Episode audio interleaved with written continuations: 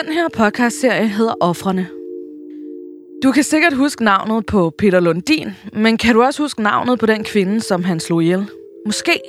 Hvis ikke du kan, ja, så kan jeg fortælle dig, at hun hed Marianne. Men kan du så huske navnet på hendes sønner, som Peter Lundin jo altså også slog ihjel? Ja, det kan du højst sandsynligt ikke.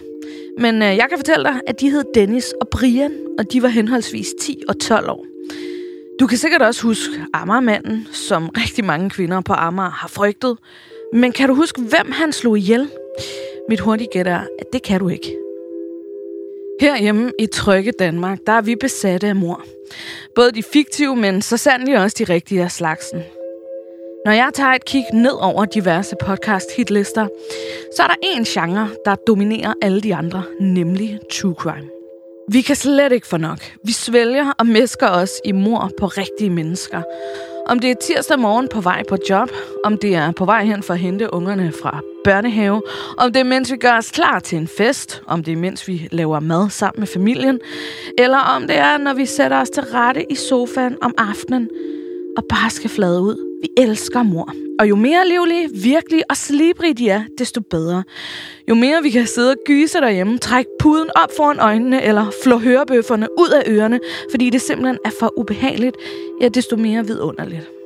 Og så kan vi heldigvis puste ud og lægge det fra os bagefter. Lige husk at låse hoveddæren, og så kan vi så tænke, godt det ikke er mig. Men det kan jeg ikke, for det er mig. Det er mit liv. Jeg vil ønske, at jeg kunne gøre ligesom dig. Sluk for tv'et, eller sætte podcasten på pause, og så fortsætte med mit liv. Ubekymret. Men det har jeg ikke kunnet siden den 14. november 2007. For det var den dag, hvor min søster blev slået ihjel. Man skulle tro, at sådan noget bliver sløret med tiden. Men jeg kan tydeligt huske dagen. Min verden, den styrtede selvsagt i grus. Men alligevel, der stod alting klart. For mit liv, det vil aldrig nogensinde blive det samme igen. Jeg vil for evigt være alene, for jeg har ikke andre søskende at læne mig opad. Janni, hun var min eneste. Hun var også fem år ældre end mig. Det var hun, fordi min mor hader at være gravid, så det tog lige nogle år for hende at beslutte sig for, om hun egentlig ville have en til, og altså mig. Og det var mit held, altså at jeg skulle blive lillesøsteren. For Janni, hun var min tro væbner.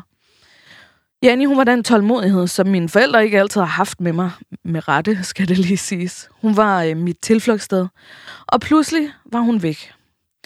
Og det skulle jeg så lære fra den ene dag til den anden at leve med. Jeg var 20 år, flyttede til København et år tidligere og boede i en 23 kvadratmeter etværelseslejlighed på Amager. Et hjem, som pludselig føltes tommere end et 400 kvadratmeter stort tomt lagerlokale på Refsaløen. Nu var jeg alene. Min søsters mand havde slået hende ihjel, kvalt hende i deres seng i huset i Kokkedal, hvor jeg lige havde sovet weekenden før. Sagen var nemlig den, at jeg havde været syg, maveomgang, du ved den slags, hvor man pendler mellem sengen og toilettet. Jeg kastede faktisk så meget op, at Janni havde vores mor på speed dial, fordi hun var så bekymret. Og indimellem opkaldene, ja, der serverede hun chipskruer og cola for mig.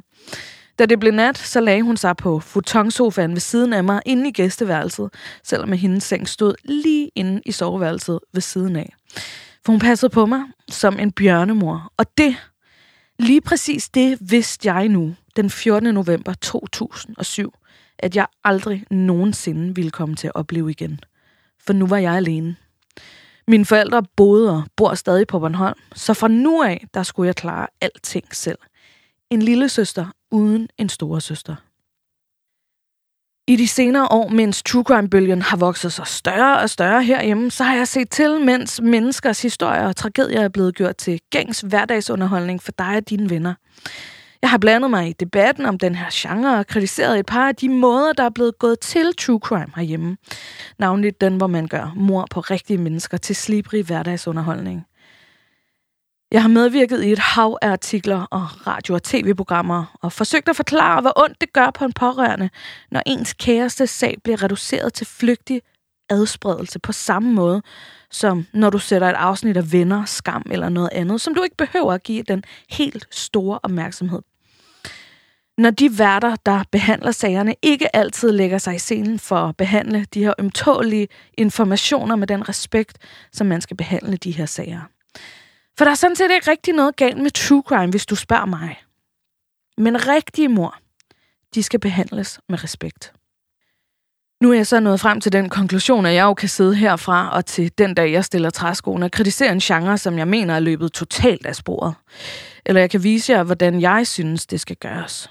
Jeg ved godt, at det her det er store ord, men jeg ved også, hvor ondt det gør at miste på den måde, som jeg har mistet. Og så er jeg i øvrigt så evindeligt træt af den ensidige måde, mor bliver dækket på herhjemme. Vi har nemlig en enorm fascination af netop mor og af gerningsmænd. Men hvor er offrene i det her? Hvem har deres stemme? Og mindst lige så vigtigt for mig, hvor er de pårørende henne i de her historier? Hvem har deres stemme? Hvem giver dem lov til at fortælle deres version? Det har jeg tænkt mig, at det gør jeg nu. For i 14 år, der har jeg ventet på at få lov til at fortælle min version. Jeg har ventet på at få lov til at fortælle, hvem Jenny hun var.